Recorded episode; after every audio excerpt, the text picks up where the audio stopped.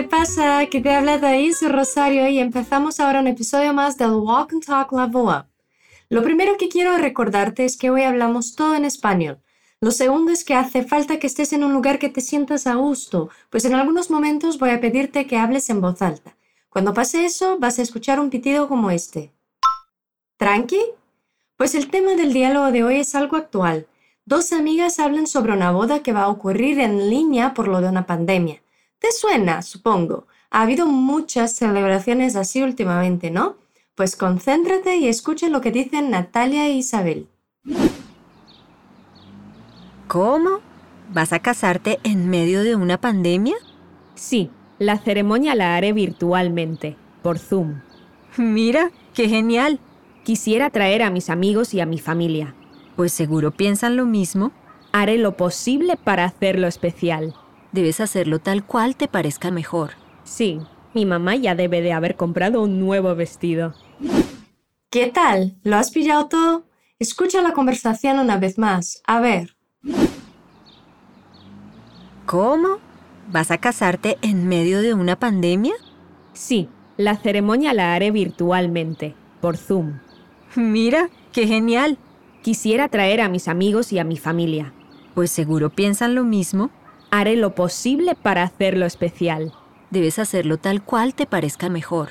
Sí, mi mamá ya debe de haber comprado un nuevo vestido. Vale, ahora vamos a ver cada frase que han dicho ellas, ¿ah? Natalia empieza la conversación. Ella es colombiana, muy hermoso su acento, ¿no? Lo primero que dice son preguntas. ¿Cómo? ¿Vas a casarte en medio de una pandemia?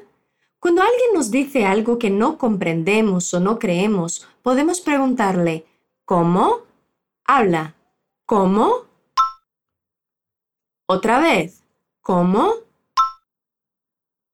Ella está así de sorprendida porque su amiga le ha contado que iba a casarse en medio de la pandemia.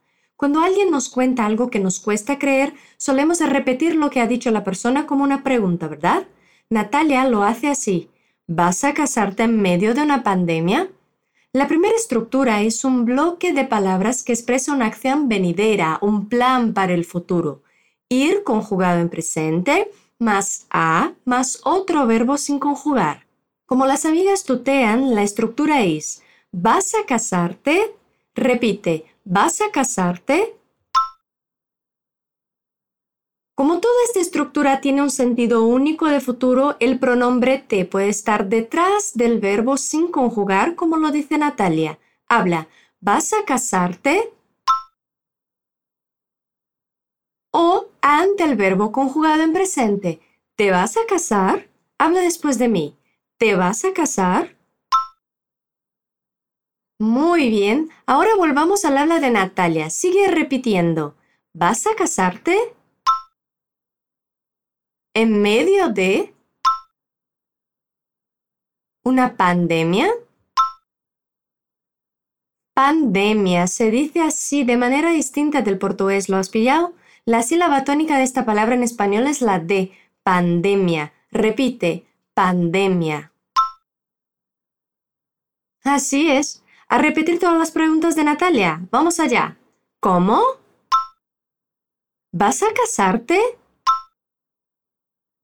En medio de una pandemia? Ahora todo a la vez, concéntrate. ¿Cómo? ¿Vas a casarte en medio de una pandemia? Perfecto. Isabel confirma la información. Sí. Habla. Sí. Y le explica a su amiga, la ceremonia la haré virtualmente por Zoom.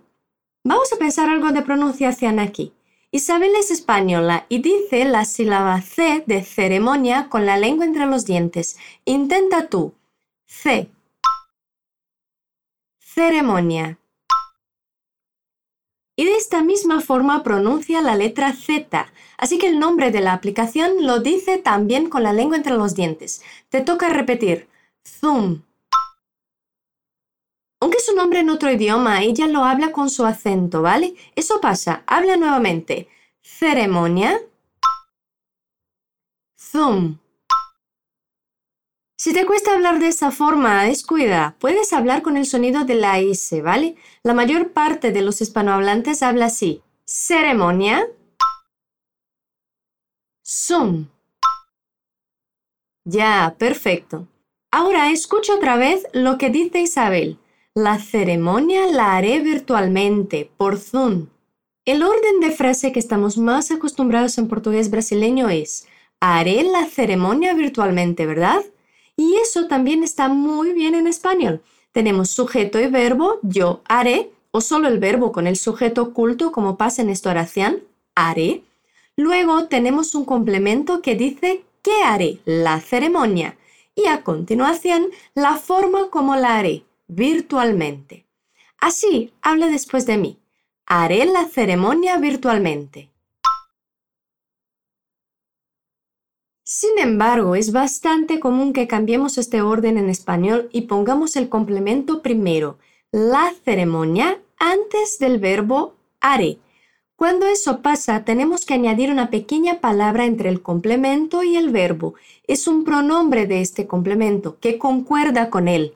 La en femenino y en singular como la ceremonia. La frase queda así. La ceremonia la haré. ¿Vale? Vamos a pensar otro ejemplo para que te quede muy claro, ahora en masculino. Yo podría decirte, venderé el coche. Verbo, venderé. ¿Y qué venderé? El complemento después, el coche. Venderé el coche. Si tuviera que usar un pronombre en lugar de este complemento, sería lo, masculino y singular. Entonces, si quiero cambiar el orden de esta oración y poner el complemento ante el verbo, tengo que usarlo. El coche lo venderé. Te toca repetir. El coche lo venderé. Espero que te haya quedado claro. Volvemos ahora a lo que dice Isabel.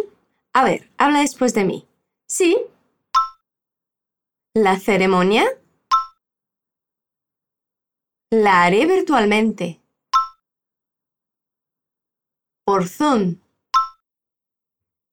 Otra vez. Sí, la ceremonia la haré virtualmente por Zoom. Así es, genial. Es una buena idea. Si podemos usar la tecnología a nuestro provecho, ¿por qué no? Al principio, Natalia se ha quedado sorprendida porque a lo mejor no le ha ocurrido esta posibilidad de una fiesta en línea, pero cuando lo descubre le encanta la idea. Le dice a Isabel, mira, qué genial. Genial es la palabra que todos los países de habla hispana utilizan. Es como guay en España, chévere en algunos países americanos, padrísimo en México, copao en Argentina. Repite, genial. Ahora todo lo que dice Natalia. Mira. ¡Qué genial! Una última vez. Mira, qué genial. Estupendo. Pero casarse así desde lejos tiene sus peros, ¿verdad? Isabel desea llevar a los suyos, pero por la pandemia no puede hacerlo. Escucha cómo ella expresa su deseo. Dice, quisiera traer a mis amigos y a mi familia. El verbo querer así en imperfecto de subjuntivo expresa deseo. Toma nota de eso. Quisiera expresa deseo. Habla. Quisiera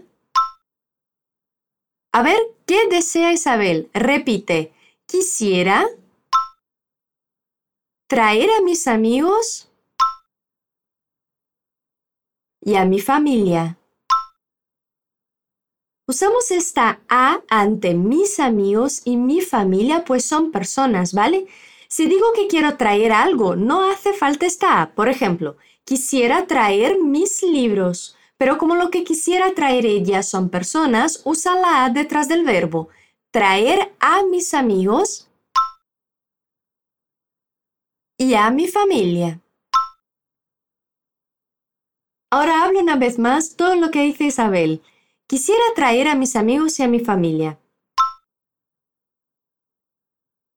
Estupendo. Ahora te reto a que me digas que deseas ir a la boda de tu amiga usando el verbo querer como lo hemos visto. Venga, dime.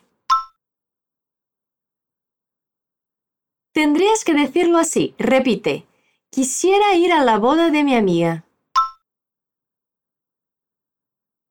Vale, muy bien. En este momento tan importante, seguro que a su familia y amigos les gustaría estar con Isabel, ¿verdad?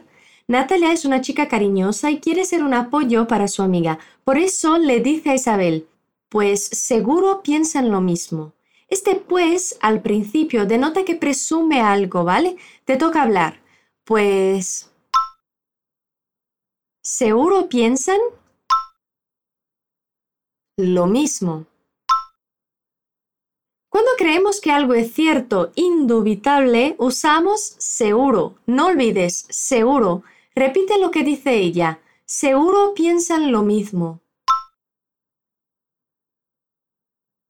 También es posible que pongamos una que tras la palabra seguro. Eso es como un refuerzo. Entonces ella podría haber dicho, seguro que piensan lo mismo.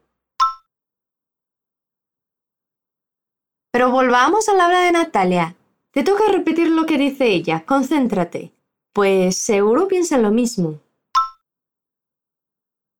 Así es, bien. Ahora un reto más. A ver, si fueras a decirme que sin duda las amigas de Isabel quisieran estar con ella, ¿cómo lo harías? Bueno, podrías decirme, seguro que las amigas de Isabel quisieran estar con ella. Repite, seguro que las amigas de Isabel quisieran estar con ella. Perfecto. Recuerda, como hablamos de un deseo de esas amigas, usamos quisieran concordando con ellas. Yo quisiera, ellas quisieran. Habla las conjugaciones. Yo quisiera, ellas quisieran. Eso es, muy bien. ¿Seguimos con el diálogo? Una boda es un momento especial e Isabel quiere que todo salga muy bien. Mira, ella dice, haré lo posible para hacerlo especial. Hacer lo posible o hacer todo lo posible es intentar algo al máximo. ¿Tranque? Habla, haré lo posible. ¿Para qué hará lo posible?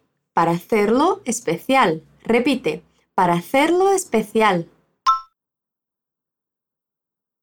Como te he dicho ya, Isabel es española, así que las sílabas C y ci, que se escriben con la letra C, las dice con la lengua entre los dientes.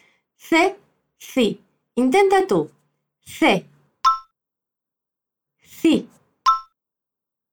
Es posible hablar como en portugués, C y sí, como lo haría Natalia, que es colombiana, ¿vale? Pero vamos a intentar repetir como Isabel.